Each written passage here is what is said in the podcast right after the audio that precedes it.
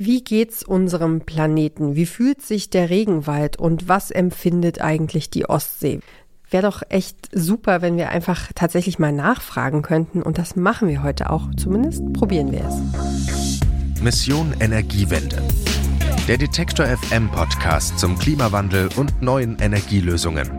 Eine Kooperation mit Lichtblick, eurem Anbieter von klimaneutraler Energie für zu Hause und unterwegs.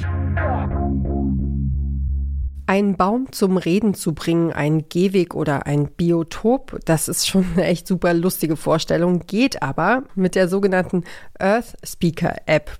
Was es damit auf sich hat, das erklärt mir meine Kollegin Anna Luko. Ich bin schon ganz gespannt und die ist jetzt hier auch bei mir im Studio. Hi Anna, schön, dass du da bist. Hi Ina. Erzähl doch mal, äh, die Earth Speaker App, meine Güte, man kann es auch selbst gar nicht aussprechen. Was ist denn das äh, und wie funktioniert das? Ja, ich stolper auch hin und wieder immer wieder drüber. Ähm, mit der Earth Speaker App können vor allem Kinder und Jugendliche zum Beispiel Bäume, Sträucher und Windkraftanlagen zum Sprechen bringen. Die können dann auf so eine ganz spielerische Weise ihre eigenen Klimabotschaften in die Welt schicken. Entwickelt wurde die App von einem Team um den dänischen Künstler Olafur Eliasson. Und er sagt, dass es ihm dabei vor allem darum geht, Kinder in Sachen Klima eine Stimme zu geben. Die App wurde außerdem vom Auswärtigen Amt finanziert und in Kooperation mit dem Goethe-Institut realisiert. Okay, das äh, klingt interessant, aber äh, ich kann es mir jetzt noch nicht so richtig vorstellen, nachdem du gesagt hast, äh, Bäume zum Sprechen bringen. Wie funktioniert die denn jetzt ganz genau? Wenn man die App öffnet, hat man erstmal die Weltkarte vor sich. Darauf kann man dann auch den eigenen Standort finden. Und das Wasser ist dann in so strahlendem Gelb dargestellt und das Land in knalligem Pink. Okay. Die Karte sieht also ziemlich fresh aus. Sehr gut. ähm, genau, und auf der Karte sieht man dann eben auch ganz viele kleine Punkte, die sehen aus wie so kleine Bläschen und dahinter stecken dann Videos, in denen Gegenstände zu dir sprechen. Und diese Videos ähm, haben Kinder auf der ganzen Welt aufgenommen. Ähm, genau, und dann spricht auf einmal ein Fahrradweg mit dir oder ein Blumentopf oder eine Heizung in irgendeinem Kinderzimmer. Cool. Das, okay. Äh, genau, und die Kinder bringen die Gegenstände zum Sprechen, indem sie einfach ihr Handy draufhalten, ihre Nachricht reinsprechen und das war eigentlich schon die ganze Geschichte. Und da findet man dann ganz unterschiedliche Sachen. Halt viel tatsächlich zum Thema Klima, aber auch viele Videos, die einfach nur super lustig und albern sind. Was ja in diesen Ze Zeiten überhaupt nicht schadet, dass äh, Kinder sich auch mal ungehemmt kaputt lachen dürfen über irgendwelchen albernen Kram. Ähm, also klingt auf jeden Fall erstmal ganz cool. Du hast ja so eine kleine Feldstudie gemacht und die App am lebenden Objekt ausprobiert. Erzähl mal. ja, das kann man so sagen. Ich habe zusammen mit einer anderen Redakteurin von Detektor FM, Sarah Marie Plekat, Kasper und Oskar getroffen. Kasper ist sieben und Oskar ist elf Jahre alt und wir haben uns die App mal zusammen angeschaut und generell ein wenig übers Klima gequatscht. Ich finde es blöd, dass die Menschen so viel Plastik machen, weil das sehr Umweltverschmutzung ist. Deswegen möchte ich so welche Maschinen bauen. Die, ich erfinde sie gerade selbst. Und die sollen das Plastik aus den kleinen Meeren und Teichen und so und Flüssen aufsaugen. Ist das eine gute Idee? Ja, aber es ist äh, so gut wie unmöglich. Warum? Äh, keine Ahnung. Ehrlich gesagt frage ich mich, wie so eine Maschine aussehen könnte. Also klar, es gibt die Boote, die man, wo man es manuell rauszieht, aber mm, was gäbe es denn zum Beispiel? Also könntest du dir was anderes vorstellen, womit man Plastik aus dem Meer rausholen könnte? Keine Ahnung, irgendeine, quasi so eine Art. Naja, im Meer ist es halt schwierig, weil da ist halt wahrscheinlich auch das meiste versunken oder treibt sie das runter. Bräuchte man schon Netze oder sowas halt. Ja, also es gibt ja tatsächlich schon einige Ideen, wie man Plastikmüll wieder aus dem Meer rausbekommt oder rausfischen kann. Zum Beispiel mit so riesigen Müllschluckern, aber auch natürlich mit Müllsammelaktionen am Strand. Und es gibt zum Beispiel auch Initiativen, äh, bei denen UmweltschützerInnen und FischerInnen zusammenarbeiten. Also das nennt man dann Fishing for Litter, wo sie dann äh, den Müll aus dem Meer in den Netzen sammeln und dann äh, an Land wieder in Container schütten, was ja eigentlich sonst Geld kosten würde. Und, äh, und da arbeiten die halt zusammen und, und ziehen raus, was geht. Also Waschmaschinen und äh, Gummistiefel und was sonst alles so im Meer verloren wird. Also es gibt ein paar Sachen. Ja, das sind auch total tolle und wichtige Initiativen. Das Problem dabei ist halt oft, dass diese Techniken oft noch nicht so ganz ausgereift sind oder eben sehr teuer sind. Mhm. Außerdem steht das Ergebnis halt auch nicht in einem guten Verhältnis zum Problem. Also es gibt einfach schlichtweg zu viel Plastik im Meer. Und ja, an dem Beispiel, was wir gerade gehört haben, sieht man, finde ich, total gut, dass die Earth Speaker App neben den witzigen kleinen Videos auch vor allem eins kann, und zwar Gedanken anregen und auch Gespräche darüber. Ja, und das ist auch super wichtig, weil die Kinder schnappen ja viel mehr von den Problemen auf, über die wir uns Erwachsenen den, den Kopf zerbrechen. Die kriegen viel mehr mit, als wir erwarten. Und deswegen ist es natürlich wichtig, dass wir diese Gespräche auch führen, dass wir Fragen beantworten und Raum geben für, für neue Ideen. Und ähm, ich denke mir so, der abwegigste Gedanke von heute könnte morgen ja ein Stück die Welt retten. Ähm, aber jetzt nochmal zurück zu unseren Probanden. Wie sind die denn mit der App klargekommen? Wie hat das funktioniert? Ich würde sagen, ziemlich gut. Man hat schon gemerkt, dass die einfach ein ziemlich intuitives Verständnis für die App haben. Und die beiden haben sogar auch selber ein Video erstellt. Hey Leute, hier ist die Erde. Ähm, hallo, mir geht es nicht gut und ja, äh. Kannst du vielleicht nochmal kurz beschreiben, was du gerade gemacht hast? Also ich habe ähm, in das Handy reingesprochen und dann hat es halt das aufgenommen. Ähm, ja, und ich habe davor ein Bild mit einer Erde und immer wenn ich halt meinen Mund oder irgendwas bewegt habe, hat sich der Mund auf dem Bild halt auch bewegt und das sagt es dann halt. Mhm. Das heißt also, du hast ähm, der Erde ein Gesicht gegeben? Ja. Ja, bei Oskar und Kaspar scheint die App ja ziemlich gut angekommen zu sein und insgesamt habe ich den Eindruck, dass die beiden sich schon Gedanken zum Klima machen und auch was dazu zu sagen haben, oder? Ja, so ist es auch und tatsächlich ist das keine Ausnahme. Kinder entwickeln insgesamt mehr und mehr eine Haltung zum Klima und das hat mir auch Isabel Hölzel erzählt. Sie leitet das Goethe-Institut in Finnland und hat einen Workshop mit einer Schulklasse gemacht, bei dem sie auch die App benutzt haben. Ähm, zuerst habe ich Isabel Hölze gefragt, welche Rolle das Klima denn für die Kinder in Finnland spielt. Also ich glaube, das Bewusstsein ähm, und das Interesse an, an, an Klima und auch die, die Bedeutung der Klimakrise äh, weltweit, die ist hier sehr präsent und auch den Kindern sehr, sehr klar. Und das ist auch ständig und immer wieder Thema, absolut auch fächerübergreifend ähm, in der Schule, aber es ist auch Thema auch der Regierung und ähm, also da, da sind auch hochgesteckte Ziele hier in Finnland in Bezug auf, auf eben Klimaneutralität und so weiter. Von daher ist das schon so ein Tagesthema einfach immer. Und die Kinder, glaube ich, bekommen das auch wirklich überall mit. Auch hier in Deutschland ist ja das Thema sehr, sehr präsent. Es fängt zum Beispiel schon in der Kita an, wenn es um Verschwendung geht, um Mülltrennung oder auch um die Frage, wie schlecht es fürs Klima ist, äh, ein Familienauto zu haben zum Beispiel. Mhm. Und Isabel Hölzel hat mir außerdem erzählt, welche Erfahrungen sie gemacht hat bei ihrer Arbeit mit den Kindern und der App. Und das Besondere an dem Workshop war dabei, dass SchülerInnen aus der Klasse mit der Europaministerin Finnlands, mit Tytti Johanna Tupurainen, über das Klima und die Klimapolitik sprechen durften. Also ich glaube, erstens so ein Bewusstsein dafür, dass sie gehört werden und dass ihre Meinung wichtig ist und dass ihre Meinung auch ähm, eine Auswirkung haben kann. Also nicht jeder hat mal die Gelegenheit, der Europaministerin irgendwie zu sagen, ähm, was man sich so vorstellt oder wo, wovor man auch Angst hat. Also so auch ähm, Climate Anxiety ist hier auch in Finnland ein großes Thema. Ähm, und dass es eben auch mitunter in deren ihrer Hand liegt. Ja, es gibt Menschen, die haben Angst vor dem Klimawandel oder seinen Folgen und das nennt man Climate Anxiety oder auch Klimaangst. Für viele kann das eine echte psychische Belastung sein, wenn sie zum Beispiel sehen, wie die Wälder in Australien brennen und sich einfach Sorgen darum machen, dass morgen vielleicht die ganze Welt in Flammen steht. Das ist gerade bei jüngeren Menschen ähm, weit verbreitet und steht oft auch in Verbindung mit der Angst vor der Zukunft im Generellen. Mhm.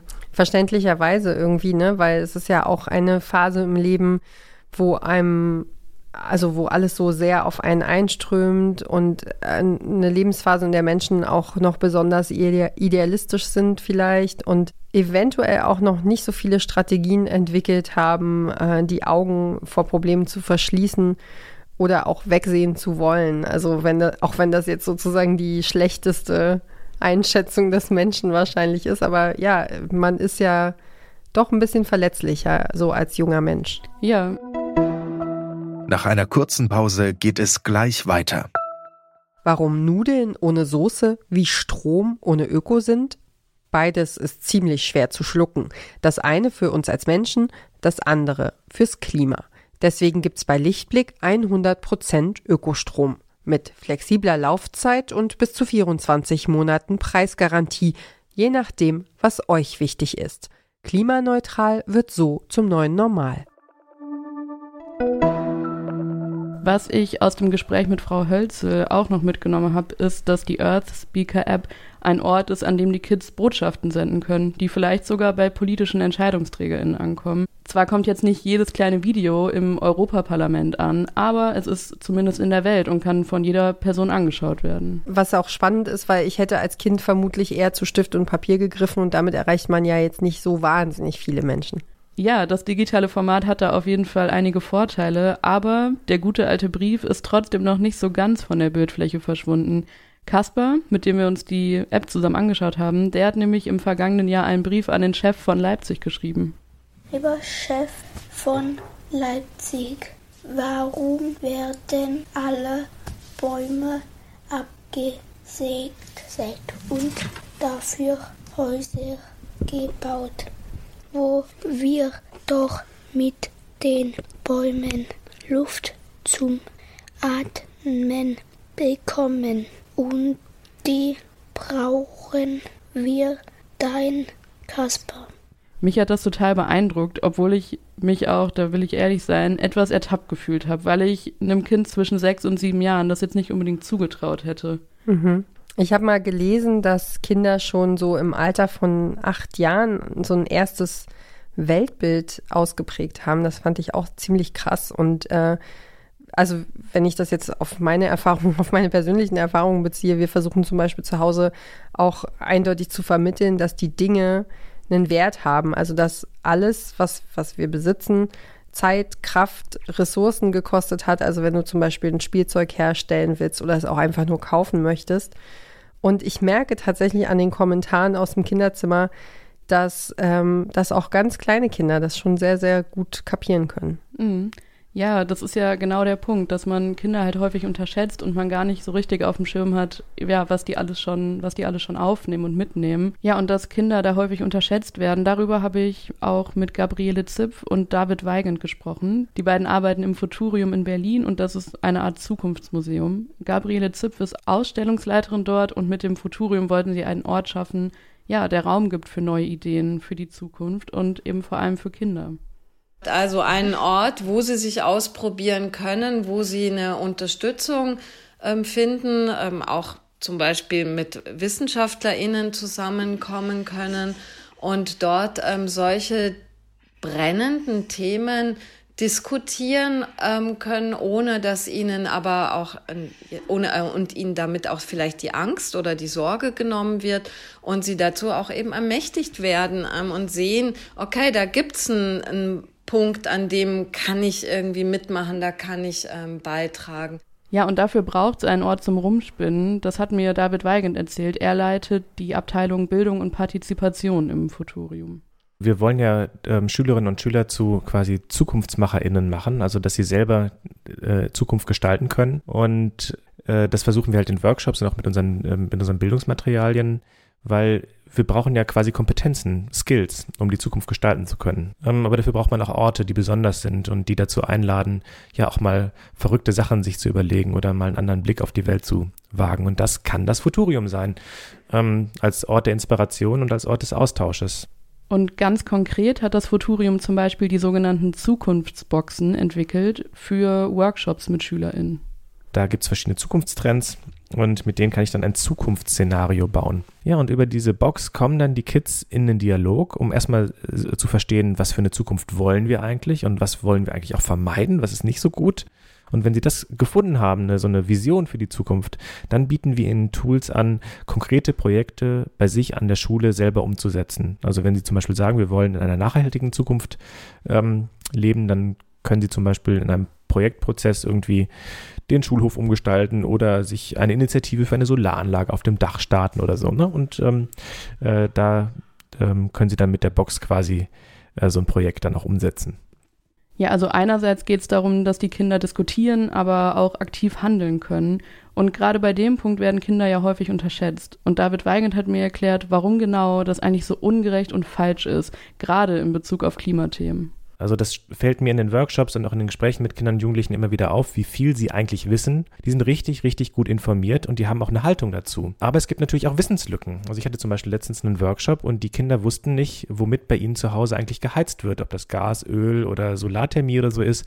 Hatten die überhaupt keine Ahnung, aber die waren auch plötzlich neugierig, wollten das irgendwie wissen und erfahren. Und ich glaube, das ist das Wichtige an einem ernsthaften Dialog. Ne? Also, dass man äh, Kinder unterstützt, äh, darin neues Wissen aufzubauen, aber die Haltung und die Meinung, die sie haben, die ist total wertvoll und ähm, die ist auch super kompetent. Und äh, wenn man das ignoriert, ähm, ja, ist das sehr schade. Das äh, ist nämlich eine echte Bereicherung, da die Stimmen der Kinder auch zu hören und mit so in die eigenen Entscheidungen einzubeziehen. Hat er denn erklärt, wie das funktionieren kann, Entscheidungen einzubeziehen?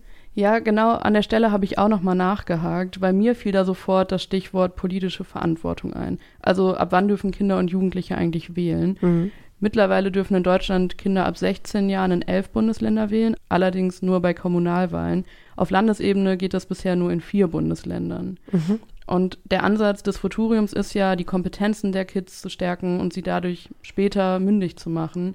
Da habe ich mich dann gefragt, ja gut, wohin aber jetzt mit den Kompetenzen?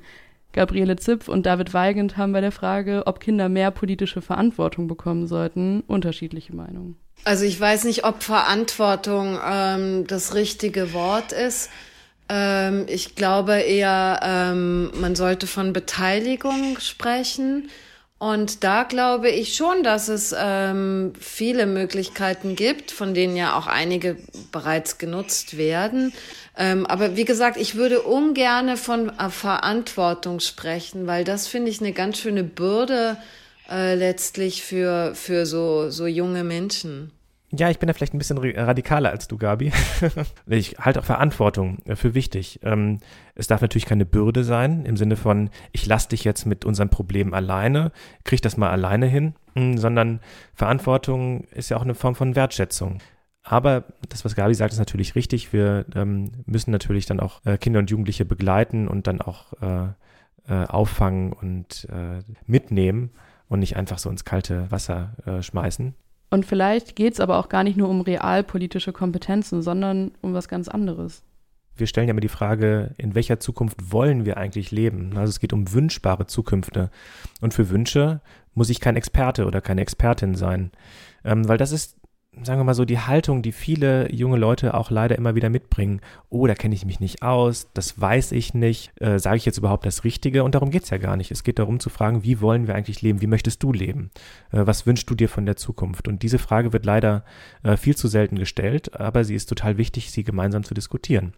Und ähm, genau, das wollen wir auch so ein bisschen als, als vielleicht als Haltung äh, mitgeben. Ja, im, im Grunde müssen wir den Kindern wahrscheinlich Zeit und Gelegenheit geben, auch reinzuwachsen in die Aufgaben, die wir in Zukunft zusammen zu bewältigen haben. Und wir Erwachsene müssen uns im Grunde gleichzeitig klar machen, wie wertvoll jeder einzelne Mensch auf dem Weg in die Zukunft ist, egal wo er an dem Punkt seines Lebens gerade steht. Ne? Also ist schon ganz schön philosophisch hier heute. das stimmt. Ja, und wie sie eigentlich leben wollen und welche Wünsche sie so für die Zukunft haben, darüber haben Sarah und ich auch mit Kasper und Oskar nochmal gesprochen. Ich finde es eher schlimm, zum Beispiel bei mir in der Schule im Teich, da liegt manchmal Plastikmüll und so. Oder Stöcker werden da reingeworfen, wenn da Eis drauf ist und so. Und das finde ich nicht so cool. Und du, hättest du einen Wunsch? Dass mich eine aus der Sch äh, das Müll immer in unseren Gebüschen äh, immer liegt und dass welche immer, äh, welche haben, wo wir schon auf Klassenfahrt waren, äh, uns die Tischtennisplatte geklaut. Ich kann mich Kasper und Oskar absolut anschließen. Ich finde es auch nicht cool, dass die Straßen teilweise so zugemüllt sind. Und ich würde vielleicht noch ein paar Wünsche für die Zukunft hinzufügen, aber darum soll es ja heute vielleicht auch gar nicht gehen. Und den letzten Wunsch von Kasper, dass die Schule ihre Tischtennisplatte wiederbekommt, den kann ich auch total gut verstehen. Ja, klar. Also das ist ja auch eine fiese Nummer, ne? Also Ja, ähm, wie sieht's denn für dich jetzt zum Ende dieser Folge von Mission Energiewende aus? Was hast du aus deiner Recherche mitgenommen? Unterschiedliches. Erstmal fand ich es total cool, mit Oskar und Kaspar die App auszuprobieren und mit ihnen übers Klima zu sprechen und zu sehen, dass die beiden total viele kluge Dinge zu sagen haben dazu und sich auch sau viele Gedanken machen. Und das Spannende war, dass sich mein Eindruck von den beiden eben auch total mit dem gedeckt hat, was meine GesprächspartnerInnen gesagt haben. Sowohl Frau Hölzel vom Goethe-Institut in Finnland als auch Frau Zipf und Herr Weigen vom Futurium in Berlin haben mir ja ziemlich eindrücklich erklärt, dass man den Kids bei Klimathemen deutlich mehr zutrauen sollte, ähm, als es aktuell passiert. Denn bei den großen Zukunftsthemen zählen eben nicht nur Argumente der Erwachsenen, sondern auch die Haltungen und Meinungen und vor allem auch Wünsche und Vorstellungen einer lebenswerten Zukunft der Kinder. Ja, klar, okay. Und was meinst du, hören wir als Gesellschaft den Kindern genug zu im Moment? Was hast du für einen Eindruck? Nee. ich ganz klar. ja, da bin ich ganz klar. Und ähm, wozu ich auch ganz klar bin, ist die Frage, ob wir das mehr tun sollten. Ähm, ich denke, da hat meine Recherche jetzt eine ganz klare Antwort drauf geliefert. Wir sollten den Kindern mehr zuhören, auch wenn es um die großen Fragen der Zukunft geht und halt eben auch vor allem ums Klima. Ich finde es außerdem bei so einer Recherche immer cool, auch drauf zu schauen, was man nicht so abdecken konnte oder erfahren konnte. Und gibt es da was äh, in dem Fall hier? ja, also ein Punkt, der mir aufgefallen ist, ich habe die ganze Zeit von den Kindern gesprochen, als wäre das so eine, als wäre das so eine Einheit, ähm, über die man so, über die man so sprechen kann. Die homogene Masse der kleinen Menschen. Ja, genau, das gemeine Kind. Und äh, das gibt's natürlich so nicht. Und ich fände es total spannend zu schauen, ja, was, was hat es denn für einen Einfluss auf den Zugang zum Thema? Was hat denn Elternhaus, Sozialisation, Herkunft? Ähm, ja, und irgendwie auch noch andere, andere, Hintergründe für einen Einfluss auf den Zugang zum Klima. Also auch die, klar, die sozialen Einrichtungen, ne? die, die, die Kita hat da ganz viel, die Krippe ähm, von Anfang an äh, ganz viel zu sagen. Und wenn du mich fragst, ähm, hat das soziale Umfeld insgesamt, äh, auch die Großeltern, die Freunde der Eltern oder ne, die eigenen Spielkameraden, ähm, die haben einen Rieseneinfluss, denke ich. Und ähm, ohne dass wir Erwachsenen Monologe halten und, und überhaupt irgendwas gesagt haben, schauen sich Kinder ja schon längst ab, wie wir handeln, was wir tun, wie wir die Welt sehen, ob wir im Auto schimpfen oder nicht. also ähm, ja, und andererseits können sie uns natürlich auch ganz neue Impulse geben, wenn sie sich Wissen aneignen, äh, auch mal umzudenken, Dinge anders wahrzunehmen, äh, neu hinzugucken, weil sie ja das Wissen, das sie, das sie erworben haben, dann ja auch teilen und verbreiten wollen. Das ist ja so eine ganz besondere Eigenschaft von Kindern und vielleicht könnte das auch unsere Chance sein in Zukunft. Meine Kollegin Anna Luko hat sich mit der Earth Speaker App beschäftigt und ist der Frage nachgegangen, wie Kinder eigentlich mit dem Klimawandel umgehen. Anna, hab ganz vielen Dank für die spannenden Einblicke heute. Ja, sehr gern. Danke dir. das war's für heute mit Mission Energiewende. Diese und andere Folgen unseres Klimapodcasts findet ihr wie immer in unserer Detektor FM App, auf unserer Website oder auch überall da, wo es Podcasts gibt bei dieser Spotify, äh, Apple Music und ganz vielen anderen Podcatchern, ähm, die ihr nutzt und die euch gefallen. Kommende Woche geht es hier bei uns um das Thema Mobilität und ich sage bis dahin Tschüss, danke fürs Zuhören und bis zur nächsten Woche. Macht's gut. Mission Energiewende. Der Detektor FM Podcast zum Klimawandel und neuen Energielösungen. Eine Kooperation mit Lichtblick, eurem Anbieter von klimaneutraler Energie für zu Hause und unterwegs.